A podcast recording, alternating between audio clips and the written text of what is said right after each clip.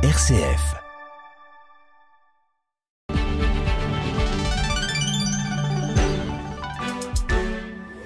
À 18h10, bonsoir et bienvenue à toutes et à tous. Dans le 18-19 ce soir, un concert à Romans, un détour en vanne par les volcans d'Auvergne et puis du lithium dans le Puy-de-Dôme.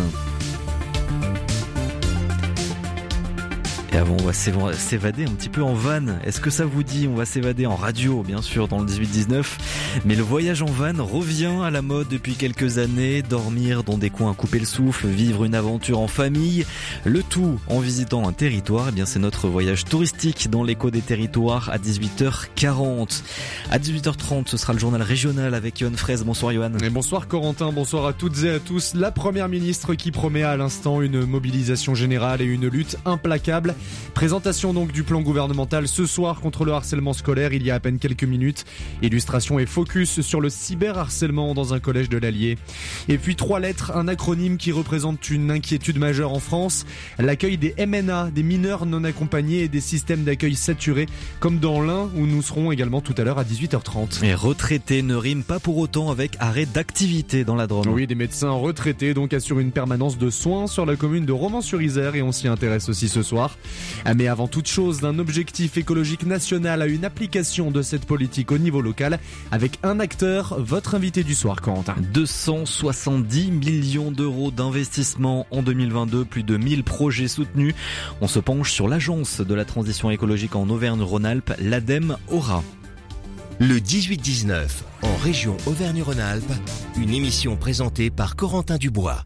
Emmanuel Goua, bonsoir. Bonsoir. Merci d'être avec nous. Vous êtes directeur adjoint de la direction régionale de l'ADEME en Auvergne-Rhône-Alpes. C'est la semaine européenne du développement durable et ça, ça a lieu jusqu'au 8 octobre et c'est l'occasion voilà, de présenter un petit peu le rôle de l'ADEME dans la région, donc l'agence de la transition euh, écologique. Beaucoup de sujets à évoquer puisqu'il y a plusieurs événements. On, va en parler de quelques-uns dans, dans quelques instants. Plusieurs sujets d'actualité aussi, bien sûr, autour de l'écologie et de son application en région Auvergne-Rhône-Alpes, mais déjà rappeler un peu votre rôle important en région sur les acteurs privés, sur les acteurs publics, sur les citoyens. Euh, qui est-ce que vous, touchez finalement concrètement sur le terrain en Auvergne-Rhône-Alpes? Oui, merci. Alors c'est vrai que l'écologie fait beaucoup l'actualité depuis euh, déjà quelques années et puis ça, va en augmentant. Euh, L'ADEME, donc vous l'avez dit, l'agence de la transition écologique, nous, nous sommes une agence d'État et euh, on existe depuis plus de 30 ans. Et donc depuis plus de 30 ans, euh, nous avons défriché sur ces sujets, nous avons accompagné nous avons accompagné les, les, pionniers, les précurseurs dans euh, les actions de la transition écologique. Alors à l'époque, on parlait plutôt de maîtrise de l'énergie, de développement des énergies renouvelables, euh, de gestion durable des déchets. Puis maintenant, on parle, on parle d'économie circulaire, ce qui est bien plus vertueux puisqu'on regarde l'ensemble de, euh, la, de la vie d'un matériau jusqu'au moment où on l'extrait, le moment où il finit en, en déchets donc notre euh, et, notre métier euh, change forcément ces dernières années puisque euh, nous sommes passés d'un accompagnement des précurseurs à un besoin d'accompagner la massification des solutions qui fonctionnent. L'avantage c'est que grâce à nos 30 ans de retour d'expérience, eh bien on a quand même une idée assez précise de ce qui fonctionne et des actions dont on a besoin vraiment qu'on a vraiment besoin de développer pour atteindre la neutralité carbone, pour sortir de notre dépendance aux énergies fossiles et pour euh, réduire nos besoins aussi de matériaux puisque euh, nous, nous euh, faisons face à plusieurs difficultés qui potentiellement peuvent être des pénuries qui sont devant nous. Mmh. Voilà, il y a l'énergie, il y a le foncier, il y a l'eau, il y a les matériaux. Et donc il faut inventer un modèle de développement qui soit compatible avec toutes ces limites qui sont devant nous. Donc c'est notamment des aides mm. euh, pour les citoyens, pour les entreprises, mm. des, euh, des, appels à projets euh, aussi, financer des projets. Qu'est-ce qu'il faut savoir justement cette rentrée 2023 mm. si, concernant les entreprises, concernant les, les citoyens Est-ce qu'on a le droit à des aides? Est-ce qu'il y a des appels à projets en ce moment un peu? Alors pour, pour, pour les citoyens, le, le, le, sujet qui est pas nouveau, c'est bien sûr la rénovation énergétique des logements. Donc là, les conseils indépendants sont apportés par le réseau France Rénove, qui est porté par l'ANA, l'agence de l'amélioration, l'agence nationale de l'amélioration de, l'habitat, et qui est qui s'appuie sur un tissu euh, en Auvergne-Rhône-Alpes. On a la chance d'avoir ce tissu-là associatif, vraiment de, de, professionnels dans des associations euh, qui ont une vraie compétence sur euh, pour donner des conseils neutres et indépendants aux particuliers qui souhaitent rénover leur, logement. Et donc nous, l'ADEME, ben, on a accompagné les précurseurs et aujourd'hui on est en retrait puisque ce sont nos collègues euh, de l'ANA euh, qui, euh, qui suivent cela. Mais justement sur, sur ce point-là, Laurent Wauquiez, le président de la région Auvergne-Rhône-Alpes, a annoncé il y a quelques jours retirer le conseil régional du financement et, de l'animation du dispositif France Rénov, donc un, dispositif que vous cofinancez quand même au sein de, sein de l'ADEME. C'est un, un désengagement qui peut avoir quelles conséquences concrètes sur notre territoire? Bah, ce, ce dispositif, 3 millions donc euh, d'investissement en moins. de la encore une fois, ce, dispositif, euh, il repose vraiment sur un sur un tissu d'associations qui sont là euh, pour certaines depuis depuis plusieurs décennies et qui vraiment portent le, le service public pour le compte de l'ANA et dans une moindre mesure de de l'ADEME. Et puis bien sûr aussi pour le compte des collectivités. Et il n'y a pas que la région, il y a aussi toutes les intercommunalités qui cofinancent ce dispositif. Donc là, tous ces acteurs sont en train de travailler pour trouver une solution, mais on peut vraiment se satisfaire d'avoir l'ensemble du territoire de la région qui est couvert, encore une fois, par ce service public de conseil indépendant. Qui, j'insiste sur le côté indépendant parce que c'est vraiment important d'avoir des personnes qui à la fois peuvent dire voilà euh, la bonne action pour chez vous, bah, c'est peut-être d'isoler avant de remplacer la, méthode de chauffage euh, et euh, voilà les aides auxquelles vous, vous pouvez prétendre et on va vous aider à accéder à, à ces aides. Donc voilà, une solution sera trouvée, on est, on est assez confiant là-dessus. Commence euh, aujourd'hui, Emmanuel Goua, les 13e rencontres nationales des territoires à énergie positive dans les monts du Lyonnais. Ça a lieu sur notre territoire régional. Euh, la région, c'est un territoire à, énergie positive aujourd'hui? Oui, alors historiquement, euh, Auvergne-Rhône-Alpes a, connu beaucoup de, précurseurs dans les, territoires à énergie positive. Ça veut dire quoi peut-être énergie positive? Alors, territoire à énergie positive, ça veut dire des, des territoires qui s'engagent d'ici à 2050 à produire plus d'énergie qu'ils n'en consomment. Et là, on parle bien sûr d'énergie locale renouvelable. Et donc, ça passe par la sobriété, la réduction des consommations avec la sobriété, avec l'efficacité énergétique, et puis euh, l'identification et ensuite l'exploitation des potentiels d'énergie renouvelable qui, qui, sont sur euh, sur le territoire. Donc c'est intéressant euh, cet événement. Alors c'est un événement d'envergure nationale et on a la chance de l'accueillir cette année euh, dans notre région. Euh, cette année, c'est plus de 500 inscrits qui pendant trois jours vont débattre, vont échanger leurs bonnes pratiques. qu'est-ce qui a marché, qu'est-ce qui a moins bien marché, de quoi on peut on peut s'inspirer on voit que les sujets en ce moment, même, pas en ce moment, on voit vraiment une tendance, sont plutôt de l'ordre de l'innovation sociétale, l'innovation organisationnelle, moins que l'innovation technique. Parce que comme je disais tout à l'heure, les solutions qui fonctionnent pour atteindre la neutralité carbone, on les connaît depuis déjà, euh, pour certaines, un grand nombre d'années. Et donc aujourd'hui, ce dont on a besoin, c'est de nouvelles solutions pour massifier la diffusion euh, de ces équipements, de ces bonnes pratiques qui, euh, qui fonctionnent et qui permettent d'atteindre de, de, bons résultats. Mmh. Donc 500 personnes. Les premières rencontres, il y a plusieurs années, ça a démarré à 150, 200 personnes. Donc on voit aussi que dans les territoires, les collectivités s'emparent euh, de plus en plus de, de ces sujets euh, et avec la, la, la volonté de, de, de, toujours faire mieux que mieux que quand on a démarré, mmh. bien sûr. Et justement, mmh. la territorialisation, euh, ce sera mmh. un sujet euh, de ces de ces rencontres-là. Et justement, Emmanuel Macron a annoncé lundi des budgets verts territoriaux pour territorialiser les objectifs nationaux déclinés localement. Comment assurer justement la bonne articulation des objectifs et des moyens sur un territoire comme Auvergne-Rhône-Alpes. Alors, ça, ça c'est vraiment un, un, grand sujet et on le, on le voit au niveau de, de l'ADEME. Nous, euh, nos budgets sont en augmentation. Il y a 4 ou 5 ans, le budget de l'agence au niveau national, c'était de l'ordre de 700 millions d'euros. Euh, cette année 2023, on a démarré avec un budget à 4 milliards. Donc euh, on voit qu'effectivement, on a plus d'argent et il suffit pas de mettre de l'argent, il faut des projets. Et les projets, bah, ce sont dans les territoires, donc ce sont les collectivités, ce sont les entreprises, ce sont les associations qui peuvent les faire émerger, qui peuvent avoir euh, des euh, besoins concrets. Et donc, il faut bien que cette offre de financement rencontre une, demande de projet. Et là, c'est vraiment le rôle des relais que j'évoquais tout à l'heure. On a besoin de personnes au, plus proche sur sur le terrain pour euh, apporter du conseil et orienter euh, les projets vers les, les, bons les bons tuyaux, les, les, bonnes euh, les bonnes aides. Mmh. Et, et, et le, l'enjeu qui est de, qui est devant nous et là nous sommes en train d'y travailler avec euh, tous nos, nos, acteurs partenaires. Je pense aux collègues des des DREAL, des services de l'État, les DREAL, les DDT. je pense à l'Agence nationale de la cohésion des territoires. Je pense au CEREMA qui est aussi une agence d'ingénierie d'État et on a encore une fois, je disais, le, des associations qui font de l'accompagnement aussi des territoires depuis de nombreuses années. On a des collectivités territoriales comme les syndicats d'énergie qui travaillent à l'échelle départementale. Et donc l'enjeu, alors on, ne découvre pas hein, bien sûr, hein, mais euh, on voit qu'on a besoin de mieux se concerter euh, pour que euh, le, toute cette capacité d'ingénierie, cette capacité d'accompagnement soit optimisée autant que possible parce que les besoins pour accompagner toutes les communes, toutes les intercommunalités, toutes les entreprises, bien sûr, sont très importants. Et l'ADEME organise son événement aussi, mmh. ce sera très bientôt puisque vous organisez les assises des énergies renouvelables citoyennes le 17 octobre. Ce sera là aussi à Lyon puisque c'est un événement national mais qui aura lieu aussi dans la région. Vous appelez les citoyens à prendre une grande part dans la mise en place de, justement de ces énergies renouvelables? Oui, alors c'est un de nos événements parce que bien sûr euh, nous, intervenons sur presque tous les sujets de la, transition écologique. Euh, les, assises euh, nationales des énergies citoyennes, des énergies renouvelables citoyennes, effectivement, c'est un événement là qui est porté par l'ADEME directement, qui de la même façon chaque année accueille un petit peu plus de monde.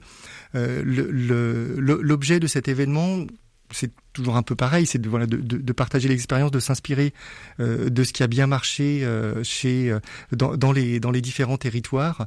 et ce dont on se rend compte, c'est que si on veut atteindre nos objectifs qui sont ambitieux sur le développement des énergies renouvelables, eh bien ces énergies renouvelables elles vont se développer dans nos territoires. Donc on est bien sur des projets de territoire et pour qu'elles s'insèrent au mieux dans les territoires, euh, il faut que les citoyens, les collectivités s'emparent euh, de ce sujet euh, de façon à définir de la manière la plus collégiale possible quelles sont les zones qui leur paraissent propices pour développer des énergies renouvelables chez elles et quelles sont les zones au contraire où elles ne souhaitent pas voir se développer des, projets. Et ça, c'est le travail qui se met en place là maintenant à la suite de la loi sur l'accélération des énergies renouvelables justement qui demande aux communes de définir ces fameuses zones d'accélération. Et euh, pour nous, c'est vraiment une opportunité très intéressante parce que ça permet aux communes de s'approprier euh, ce sujet, de bien euh, avoir un état des lieux de quel est le potentiel sur la commune, que ce soit sur la chaleur renouvelable, la géothermie, le solaire thermique, le bois énergie, que ce soit sur l'éolien, le solaire photovoltaïque, voilà, qui sont les deux filières dont on parle beaucoup, mais il n'y a pas que, voilà, il y a clairement pas pas que celle-là. Allez, on va monter à vélo pour terminer cette interview euh, Emmanuel Goua avec euh, Johan Fraisse. Bonsoir Monsieur Goua, merci d'être avec nous ce soir. J'aimerais revenir avec vous sur un plan ambitieux lancé par deux fois hein, par le gouvernement. Le deuxième plan vélo mis en place donc euh, par l'exécutif l'an dernier avec plusieurs objectifs. Je vous propose d'écouter la première ministre Elisabeth Borne lors de la présentation de ce deuxième plan vélo il y a tout juste un an. J'ai décidé de lancer un deuxième plan vélo. On va maintenir euh, le soutien, les aides pour euh, l'acquisition de vélos. On veut même faire une filière française du vélo, à la fois de l'assemblage au recyclage, avec tout ce qu'on peut aussi créer comme emploi dans la réparation. On va continuer à développer des infrastructures cyclables. On lance un nouveau fonds vélo qui sera doté de 250 millions d'euros en 2023. On va continuer à apprendre à nos jeunes à se déplacer à vélo. Notre objectif, c'est de former toute une classe d'âge, donc 800 000 jeunes. C'est pour ça que je vais réunir un comité interministériel vélo pour développer vraiment cette nation du vélo que nous souhaitons faire de la France. Et ce premier comité interministériel s'est d'ailleurs réuni hein, en mai dernier, avec donc ses objectifs à atteindre, mais surtout l'un des plus importants, faire augmenter la part modale de l'utilisation du vélo de 3 à 9 de l'ensemble des déplacements des Français. En parallèle, hein, vous portez le plan Vélo 2 avec l'ADEME qui accompagne des centaines de collectivités dans la mise en place et le déploiement de politiques cyclables. L'occasion pour nous de faire un point avec vous sur ces objectifs ce soir, Monsieur Goua. Où en sommes-nous tout simplement en région? Alors, on peut se féliciter euh, dans la région Auvergne-Rhône-Alpes d'être euh, le, territoire où la dynamique de ces appels à projets à vélo est la plus forte, puisque nous avons 77 euh, territoires qui sont lauréats, soit de l'appel à projet à vélo 1 ou de à vélo 2. Donc, on est la, région où il y en a le, plus.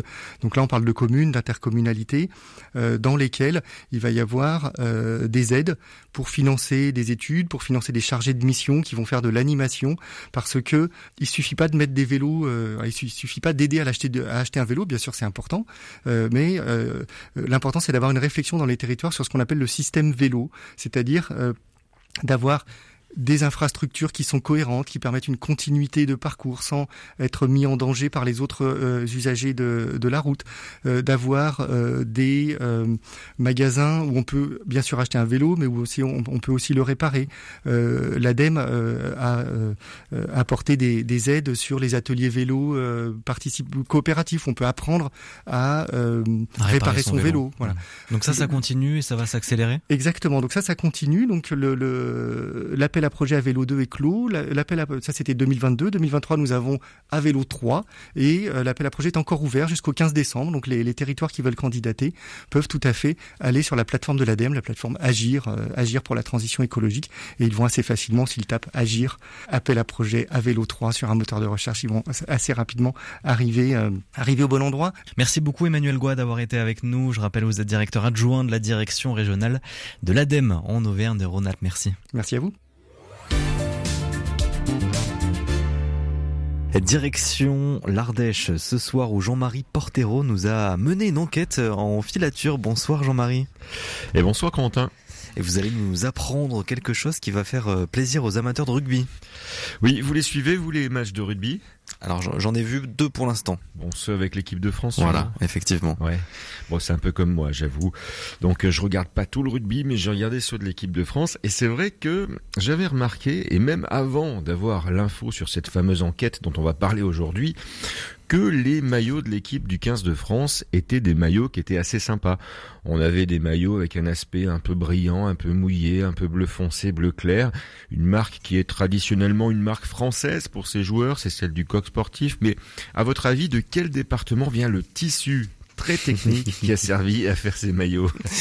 Bah, du coup, je pense que si vous m'en parlez, c'est qu'ils viennent d'Ardèche ou, de Drôme. Mais oui, on va être obligé d'être un petit peu chauvin. 100% ardéchois ce tissu, effectivement. C'est l'entreprise païen de Saint-Julien-Saint-Alban que, que j'ai pu rencontrer il y a quelques temps là avec euh, le directeur général avec qui j'ai pu discuter et qui m'a parlé de ces tissus qui sont tout à fait remarquables. En fait, c'est une entreprise dont on ne parle pas très souvent et pourtant beaucoup de sportifs de très haut niveau dans le monde sont habillés par leurs tissus. Ça a commencé il y a plusieurs dizaines d'années avec le cyclisme. Ils ont fait les tissus pour le maillot jaune, pour les maillots à poids fabriqués euh, grâce à ce tissu ardéchois et puis des maillots de bain ensuite. Vous savez la marque euh, Arena, tant pis on en cite beaucoup des marques aujourd'hui. Petit à petit en plus toutes les autres marques ont fini par adopter également ces, tissus ou ces, ou ces fabrications ardéchoises. Et qu'est-ce qui fait que ce, ce tissu soit si particulier? Eh ben, il est très très très technique. Ce qu'on cherche avec un tissu comme celui-là, c'est d'abord un poids optimal. Il faut qu'il soit léger. Il faut que le sportif eh euh, de haut niveau ait l'impression de ne pas avoir grand-chose qui le gêne dans ses mouvements. Donc, il faut en plus qu'il résiste, alors qu'il résiste à, la transpiration, au soleil, au froid. Et puis, en fonction de l'utilisation, des contraintes qui sont un peu différentes. Vous imaginez bien que pour un maillot de rugby, il faut faire des, résistances un peu différentes que hmm. pour un maillot de cyclisme, par exemple. L'entreprise a donc dû inventer un, un tissu vraiment spécifique pour le 15 de France et ils y ont bossé dessus pendant euh, plus d'un an. Un tissu très très technique, vous nous disiez Jean-Marie. Comment ça se fait qu'il est ardéchois eh bien, c'est une tradition en Ardèche, en fait, qui a démarré il y a quelques siècles avec les verres à soie et les filatures. On a l'impression que c'est un peu vieillot tout ça. Le département était considéré à l'époque comme un département un peu phare, un peu propice par son climat pour l'élevage du verre à soie et une bonne partie de la production des fils de soie. D'ailleurs, aujourd'hui encore, si vous venez en Ardèche, vous pouvez visiter l'Ardèche en suivant la route de la soie. Et puis, on aurait pu penser que cette industrie de la soie était un peu vieillotte, que l'industrie du textile était morte. Eh bien, pas du tout, puisque c'est de cet héritage-là que sont nées des entreprises comme cette entreprise, l'entreprise païen, qui non seulement a su s'adapter au changement des textiles, mais en plus ils sont devenus des fleurons dans l'invention des tissus très très très techniques, comme celui qui habille notre 15 de France aujourd'hui. Et donc je suis sûr que quand vous allez regarder le prochain match de l'équipe de France, on sera vous regarderez les t-shirts d'un autre œil. Merci beaucoup euh, Jean-Marie pour euh, cette enquête donc sur les, les tissus des maillots euh, de nos sportifs. Merci beaucoup Jean-Marie Portero. Vous avez un nouveau message? C'est votre rendez-vous pour découvrir ou redécouvrir la Bible. Via des entrées thématiques comme l'amour, la mort, la vengeance ou le pardon, et autour de questions auxquelles nous sommes confrontés dans notre quotidien, cette émission recherche dans la Bible des éléments de réponse. Vous avez un nouveau message présenté par Madeleine Vatel, c'est ce mercredi à 21h. 18h30 partout en Auvergne-Rhône-Alpes. L'actu ce soir avec Johan Fraisse. Bonsoir Johan. Et bonsoir Corentin, bonsoir à toutes et à tous. La première ministre donc qui promet, eh bien oui, euh, ce plan sur le cyberharcèlement, le harcèlement scolaire. Un jeune Français sur dix en serait victime. Un plan gouvernemental détaillé il y a quelques minutes. Et le cyberharcèlement en question dans un collège du Bourbonnais, vous l'entendrez. Et les départements commencent à tirer la langue. L'accueil des mineurs non accompagnés devient préoccupant. Alerte notamment lancée dans l'Ain où nous serons également dans ce journal. Et puis 8 personnes sur 10 sont confrontées au HPV, d'où la nécessité de vacciner. Une campagne donc de vaccination au papillomavirus se lance dans les collèges de la région. Et on laisse encore une fois les vestes au placard pour notre jeudi. Oui, l'été n'a pas fini de sévir sur la région avec encore ce soleil, cette chaleur au rendez-vous et le point météo s'étend toute fin d'édition.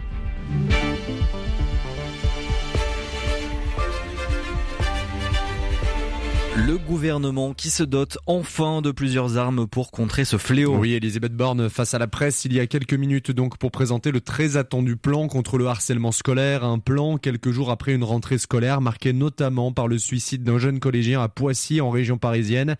Au rang des mesures, un numéro unique, le 3018, la saisine également systématique du procureur de la République en cas de signalement ou encore un travail autour de la possibilité d'exclure les harceleurs des réseaux sociaux. Un cyberharcèlement et sa prévention, sujet saisi dans l'Allier, le département qui a déclaré notamment le numérique hein, comme grande cause départementale avec donc un travail soutenu autour de la lutte contre ce phénomène. Illustration au collège Victor Hugo de Saint-Yor où vous avez assisté donc à un atelier de sensibilisation auprès de jeunes sixièmes, Jérémy Coulon. L'atelier commence par la distribution d'un livret intitulé La notif de trop. Le lecteur se met dans la peau d'Ulysse, un jeune collégien de 12 ans qui doit faire des choix pour aider Lola, une camarade victime de cyberharcèlement. Sophie Allais, la professeure de français, anime ce temps. Alors là de nouveau on va voter. Est-ce que vous allez chez le nouveau copain qui s'appelle Karim ou est-ce que vous restez euh, chez vous ce samedi-là? Alors qui euh, vote pour être partant et suivre Karim? Chez lui pour aller jouer aux jeux vidéo Levez bien le doigt. Alors qu'au départ, les avis sont plutôt partagés, petit à petit la majorité s'impose. Là peut alors commencer la sensibilisation et elle sera sans tabou. Le cyberharcèlement c'est grave, c'est un délit interdit par la loi et du coup puni par la loi. Mais pour Lola, en quoi ça peut s'aggraver? Ce que j'ai pas entendu. Euh, on cherche le terme. Le suicide. Le suicide. En fin de séquence, l'enseignante donne des pistes pour venir en aide à Lola. Mais nous, à ce moment-là, pourquoi pas prendre le relais du camarade qui n'a pas la force, qui n'a pas les personnes pour parler, et nous, on va aller en parler pour le camarade. Et le message semble passer auprès des plus jeunes, comme Anaé, visiblement très touchée par cet atelier. Oui, ça m'a beaucoup choqué parce qu'on n'a pas à faire ça. D'abord, euh, c'est euh, de la vie privée. On n'a pas à, à posséder des photos de gens en sous-vêtements. Ça, se- ça ne se fait pas.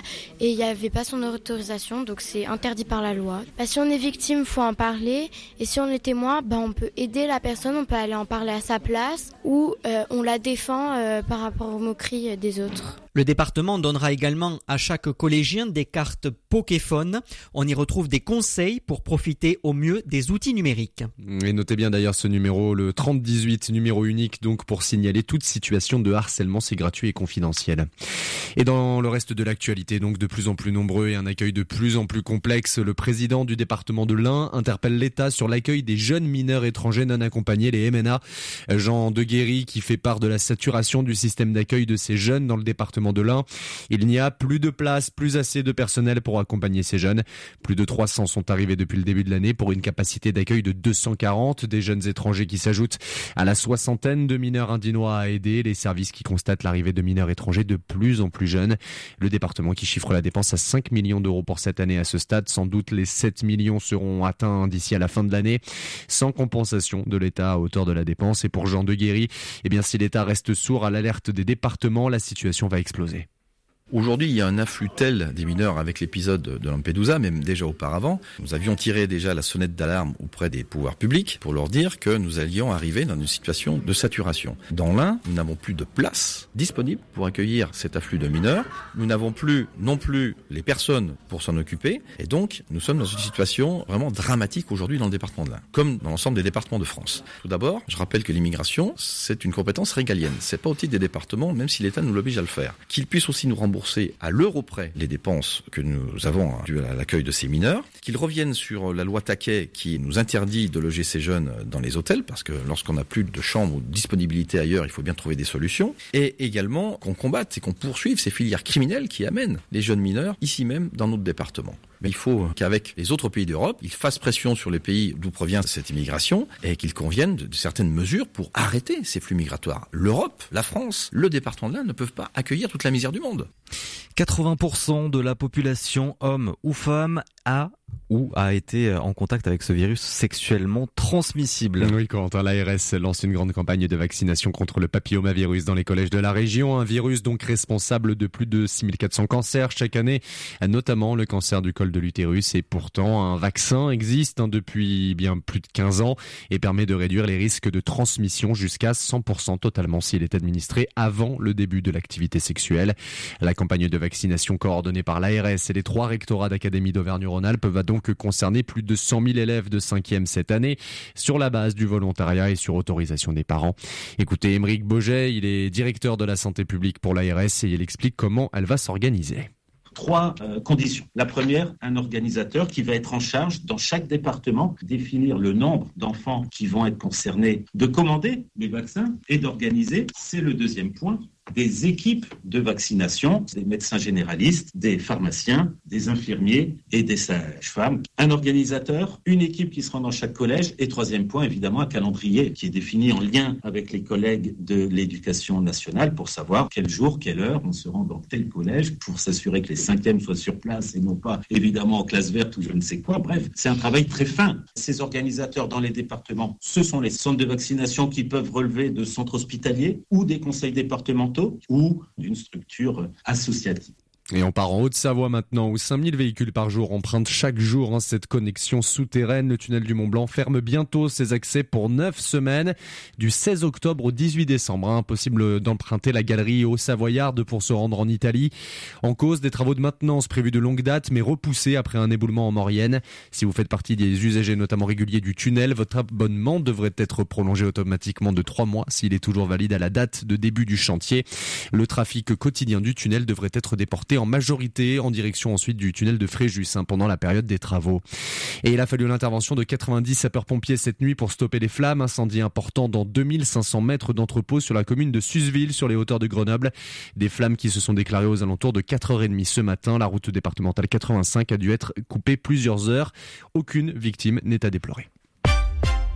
Et le président de la République a annoncé lundi vouloir une cartographie de ce type de métaux. Oui, le lithium notamment nécessaire pour la conception de batteries électriques. Eh bien, il y en a peut-être dans notre région, notamment sous les communes puis de masse de Vic-le-Comte et Coude. L'entreprise Sunmine veut inspecter la zone dans les prochaines années. Du côté des élus locaux, on ne décolère pas hein, pour le moment, pas tant sur le fond, mais plutôt sur la forme.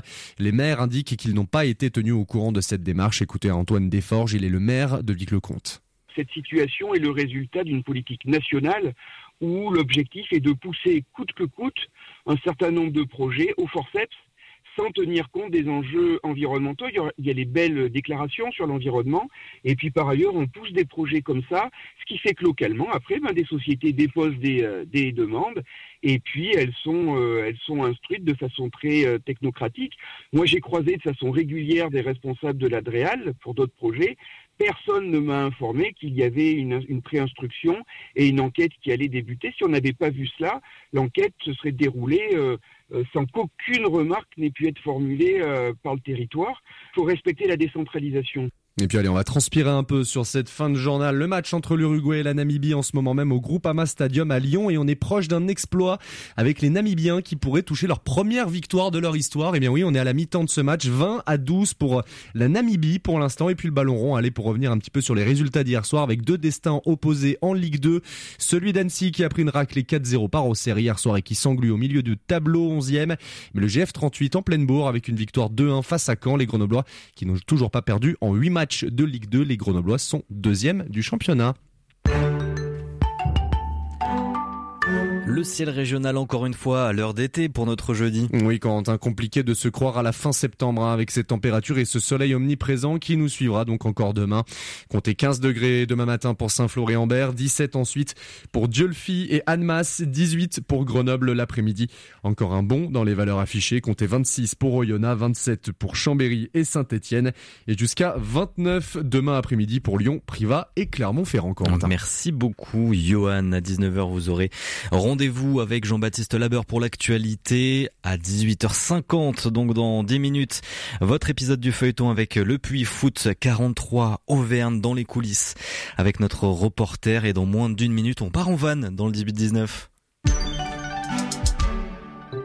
Parce que l'avenir se joue aujourd'hui, RCF investit dans le mode de diffusion du futur appelé DAB+, ou radio numérique terrestre. Vous pouvez déjà nous écouter en DAB+, dans de nombreuses villes en France et en Belgique, avec un poste de radio compatible. Pour commander dès maintenant votre poste DAB+, rendez-vous dès à présent sur boutique.rcf.fr slash DAB. À 14h sur RCF, nous sommes tous mélomanes. Une équipe de passionnés de musique classique vous immerge dans l'univers des plus grands compositeurs et vous présente les meilleures nouveautés. Tous mélomanes, c'est du lundi au vendredi à 14h sur RCF. 18h41, l'heure de votre échappée en région est plongée dans une équipe de football et plus particulièrement de sa préparation. Une proposition de notre reporter Cédric Bonnefoy qui vous emmène dans moins de 10 minutes dans les coulisses de l'équipe. Le Puy Football 43 Auvergne. Ce sera dans le troisième épisode du feuilleton, mais d'abord pour ouvrir cette échappée en région, l'écho des territoires.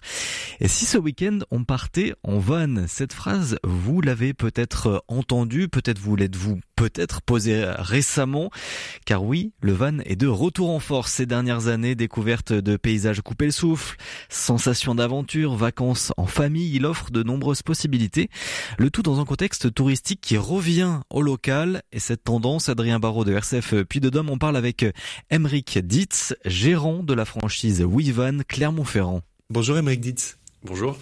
S'évader et découvrir l'Auvergne sous d'autres angles, c'est ce que vous proposez avec WeVan. Euh, le van, justement, est-ce qu'il gagne en popularité euh, ces dernières années? Est-ce que vous le constatez? Oui, tout à fait. Avant, c'était quelque chose un peu, euh, non pas confidentiel, mais un peu de niche. Et maintenant, c'est en train de passer dans, dans, le grand public et on voit effectivement un public euh, différent. Euh, justement, cet été, par exemple, ça, ça a bien marché. Vous avez beaucoup loué oui, alors l'été, j'ai envie de dire que ça marche toujours, mmh. mais maintenant ça marche même euh, même début de saison, même fin de saison et même un peu l'hiver. Donc on, effectivement, on voit on voit un changement. Euh, comment vous, vous l'expliquez? Parce que personnellement, j'ai encore parfois l'image du van un peu des années hippies ou très très familial avec un, une grande famille qui, qui part en, en vacances. Est-ce que ça, ça t'a changé? Vous avez vous, vous parliez niche qui, qui, qui, qui s'élargissent. Oui, tout à fait. Bah, je pense que c'est multifactoriel. Il y a, il y a à la fois un volet communication qu'on peut panier parce qu'on voit de, on voit de l'image un peu partout sur cette van life, etc. Puis je pense que avant tout, c'est un, une envie, un retour à des vacances peut-être plus locales, plus simples, tout simplement.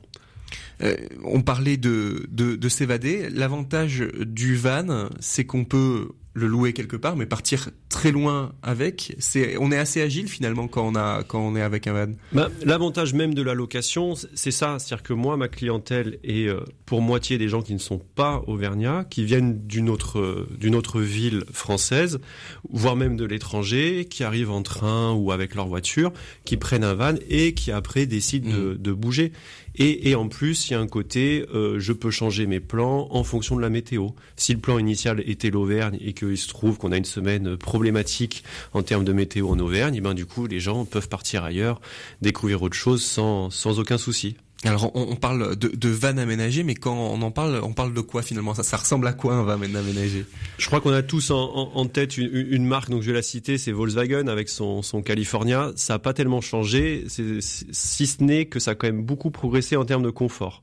Le volume n'a pas augmenté, ça reste le même volume, mais par contre, effectivement, ça a énormément progressé en termes de confort et je pense que ça fait partie aussi de la raison de pourquoi pourquoi c'est en train de passer dans le grand public? C'est qu'on a à la fois un véhicule qui roule bien, fini l'époque où euh, on se traînait, ça consommait, on a un peu cette image-là, effectivement, vous l'avez dit, du, vieux van hippie.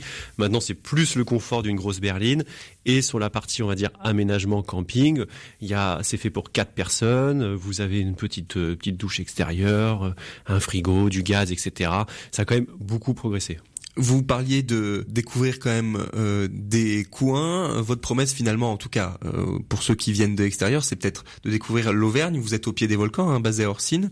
Euh, grâce au van, on peut accéder justement à des coins moins connus, par exemple, ou en tout cas les découvrir sous d'autres angles. C'est aussi ça qu'on peut qu'on peut faire? Alors ça, oui, j'en suis persuadé. Je pense effectivement que si on est un peu inventif ou si on suit pas les, circuits touristiques classiques, le, van se prête parfaitement à, mm. à, ça et même à une forme d'improvisation. C'est-à-dire que finalement, tiens, on allait euh, dans ce secteur, bah, ça m'a l'air joli, j'y reste. C'est ce que permet pas, par exemple, un, Airbnb. Je crois qu'on a tous euh, en tête le, ce décalage des fois entre l'idée qu'on se fait de l'endroit euh, quand on prévoit ses vacances et finalement quand on y est sur place. Des fois il y a de la déception, à l'inverse, des fois c'est une bonne bonne surprise. Et ben le van permet, bah, si on est déçu, et ben on continue la route. Et si on est agréablement surpris, et ben tiens, je peux rester là. Hmm. Donc c'est quand même un, avantage majeur. Et justement, vos clients, ils vous, ils vous disent quoi, notamment ceux qui viennent de l'extérieur, euh, qui découvrent euh, les volcans en particulier, ou en tout cas euh, la région Auvergne? Ils sont surpris, ils, quand ils rentrent le van, ils reviennent un peu avec des étoiles dans les yeux, ça arrive? Oui, je pense que le, le, taux de satisfaction est élevé, surtout dans notre région. Et nous, si on a créé ça, euh, si on a créé Wivan, du coup, Clermont-Ferrand, euh, c'est qu'on était convaincu de ça. Encore une fois, on était un peu, vous savez, Clermont, les derniers Mohicans, il n'y avait pas une vraie offre du van aménagé ici. Ça a plutôt démarré bah, sur la côte atlantique, sur des endroits en premier abord un peu plus euh, plus attrayants. Exactement. Nous, on a cru en l'Auvergne parce qu'on bon, on habite ici, donc on n'est pas objectif, mais on, on croit au potentiel et on s'est pas trompé. Et on voit toute cette clientèle de grandes villes qui viennent prendre un van pour faire l'Auvergne et qui rentrent vraiment mais enthousiasmés parce que bah, le potentiel il est énorme. Et ça, ça nous on en est convaincus. Alors on peut se poser la question, vous l'avez un peu dit, il y, a du confort, mais dans une période où on pense à de plus en plus réduire les énergies carbone, en quoi le van peut être une solution écologique et économique pour euh, les familles notamment? Écologique, parce que déjà c'est minimaliste. De fait, vous partez en van, euh, vous avez que 30 litres d'eau qu'il faut recharger, donc vous êtes minimaliste. L'électricité, vous êtes autonome, euh, c'est un tout petit volume, et du coup on se retrouve, même si je parlais d'un niveau de confort, on se retrouve quand même sur finalement un espèce de, de camping sur roue où bah euh, vous n'avez pas le confort de la maison euh, au quotidien et on réapprend des choses un, peu plus simples. Donc oui, je pense que de fait, il y a, y a quelque chose là-dessus euh, d'écologique. Après, en termes d'économie, si vous mettez votre budget voiture personnelle plus logement, il est clair que la location de van est intéressante. Voilà, pareil en premier abord, on peut se dire tiens, euh, le prix moyen est autour de 100 euros par jour, c'est un budget. Vous regardez maintenant n'importe quel Airbnb, n'importe quelle chambre d'hôtel, n'importe quel gîte, plus votre voiture, parce que finalement c'est un coût le kilomètre avec votre voiture, le van est clairement intéressant. Et ça, les gens l'ont bien compris sur la location. Se dire, bah finalement, euh, ma semaine me revient à temps, c'est moins cher, ou en tout cas pas plus cher que mon mode de vacances euh, traditionnel. Justement, en parlant de, de mode de vacances traditionnels, on est de plus en plus euh, sur euh, du dernier moment. Euh, Est-ce que vous le constatez? Vous, vous me disiez un peu hors antenne que pendant l'été, c'était quand même euh, assez planifié, mais pendant ces périodes encore en septembre, par exemple, où il fait encore bon, vous avez euh, de la réservation dernière minute qui se fait de plus en plus à l'année? Oui, beaucoup, et je pense que ça va rentrer aussi dans, dans les habitudes. Si vous voulez, pour moi, le van est en train de devenir un mode de vacances comme le Airbnb est mhm. rentré dans nos mœurs, euh, je dirais, il y a 15 ans. Avant, ça l'était pas. Les gens ne vont pas que partir en van, mais c'est dans un coin de leur tête maintenant de se dire, bah, tiens, il fait beau ce week-end. Voilà. Mhm. Qu'est-ce qu'on fait? Et eh ben le van existe aussi. Et au même titre que je check les Airbnb sur mon appli, je peux aussi euh, passer un petit coup de fil à, mm. à WeVan et regarder s'ils ont un van de dispo. Mm. Et ça, on l'a beaucoup effectivement, bah, notamment en ce moment où la mm. météo est plutôt sympa. Et le public euh, qui loue aujourd'hui, c'est essentiellement des, des familles? C'est familial, mais j'ai pas que des familles. J'ai aussi beaucoup de, de, de, couples sans enfants, des retraités. Mais effectivement, j'ai, euh, on a, on a effectivement des familles et souvent les enfants sont notre principal outil de fidélisation. C'est-à-dire qu'ils sont, euh, pour eux, c'est une cabane sur roue, c'est un mmh. jouet géant, et ça se passe, vu qu'ils n'ont pas d'a priori, euh, sur ce mode de vacances, ça se passe généralement euh, très bien et c'est eux qui ont envie de, de, revenir rapidement. Ça peut, ça peut créer des liens justement parce que c'est vrai que comme vous l'avez dit, c'est pour le coup c'est tout petit, c'est minimaliste, mais ça permet aussi de créer une vraie expérience pour tout le monde? Ah bah oui, oui, il y a une promiscuité, donc effectivement, oui, en tout cas, c'est une expérience qui est à part. Et du coup, c'est vrai que c'est. Moi, je le dis souvent à des gens qui viennent louer pour la première fois. Je leur dis essayez, vous verrez, vous avez le droit de pas aimer, mais quoi qu'il en soit, c'est une expérience.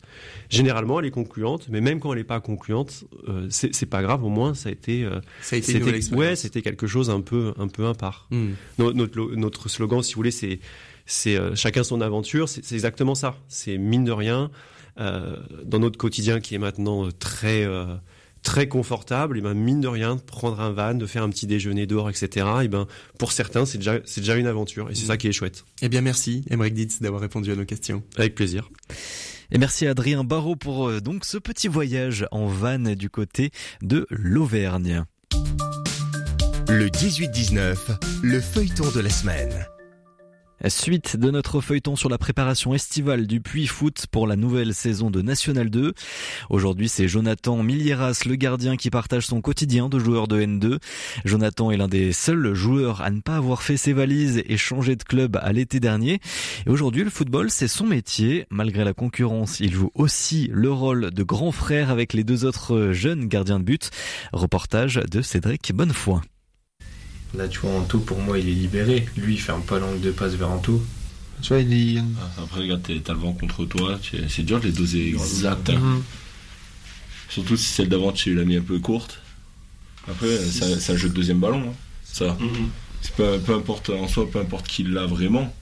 Si on est au deuxième ballon, euh, on est bien. Alors, euh, Jonathan, pourquoi ces séances de vidéo, elles sont importantes sur des matchs de préparation comme ça Elles sont importantes pour qu'on parle tous le même, euh, le même football.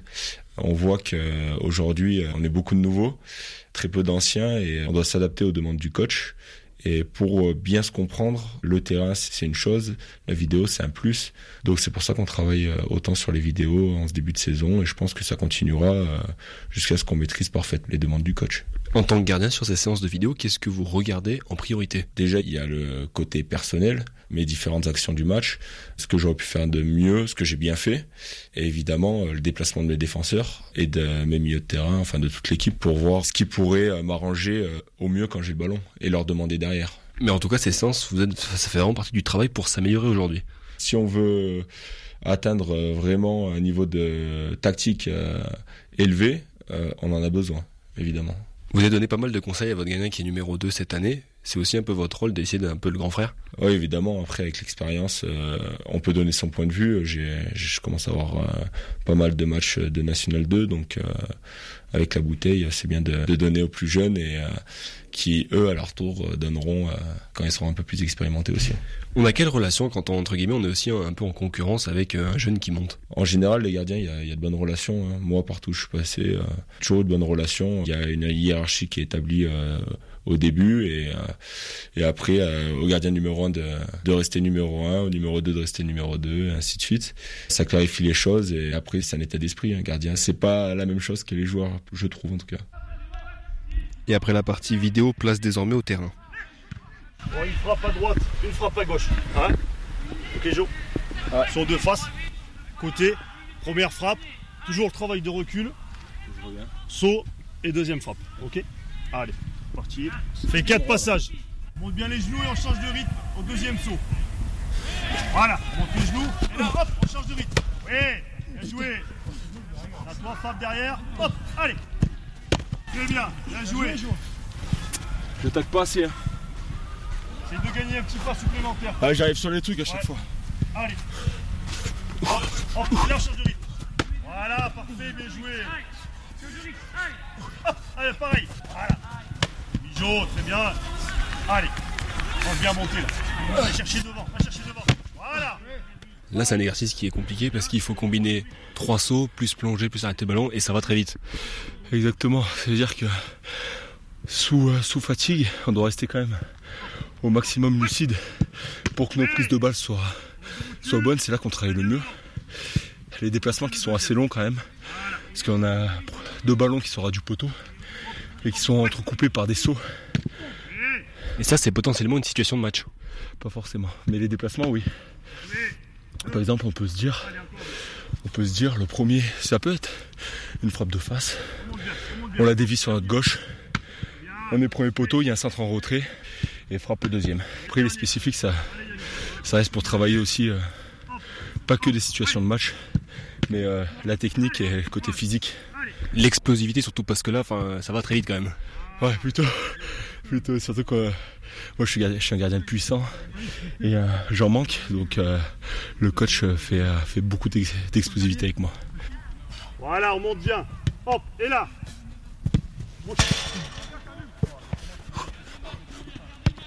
Voilà, Jo. Allez, on touche pas les, euh, les jalons, hein, les gars. On tombe pas les jalons. Celui qui tombe à jalon, euh, je refais un passage de plus. Hop, hop, voilà. Oui. Allez. Fais gaffe au ballon. Ouais, c'est bon. Voilà. Donc là, on est à la, à la fin de la séance. euh, Il y a moins de travail de course, parce qu'en étant gardien, forcément, on court beaucoup moins.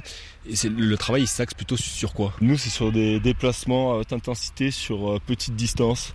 Donc, euh, ça va être euh, la largeur du but, donc à 7 mètres 32. Mais ça va être euh, sur des petits déplacements. Après, ça va être euh, une préparation au saut, donc euh, que de l'amélioration physique quasiment.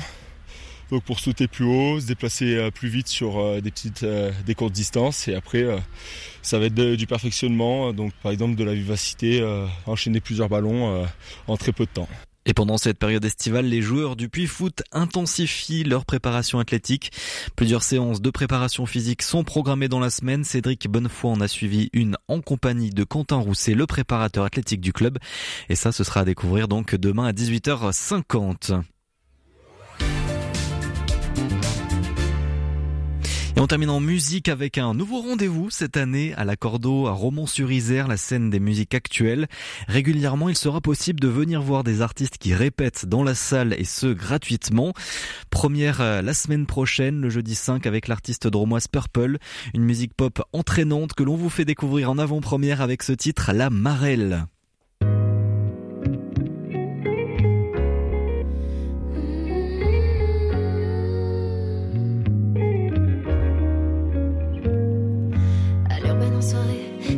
D'habitude un peu blasé dans le mood des âmes blessées, je me retrouve aspiré,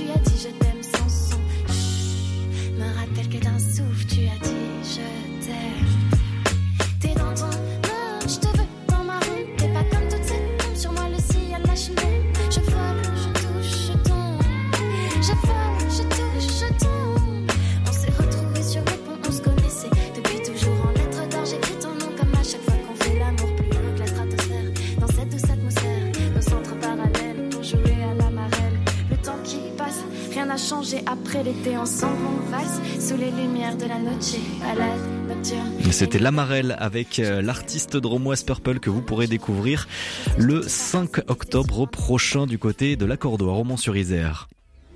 Le 18-19 c'est terminé mais toute l'équipe régionale de RCF revient demain et demain on parlera d'un projet démocratique, d'un projet pour une meilleure gestion de l'eau, le Parlement de l'Isère, une initiative portée par quatre associations et bien deux d'entre elles seront avec nous demain, FNE, France Nature Environnement et Civipol. Et puis dans l'écho des territoires dromois, demain on vous présentera avec son réalisateur au cœur de ma région une web série à la découverte des richesses naturelles en Auvergne-Rhône-Alpes. Merci à Benoît Lotte à la réalisation de cette émission. Tout de suite, le journal avec Jean-Baptiste Labeur. On se dit à demain, 18h10. Très belle soirée et prenez soin de vous.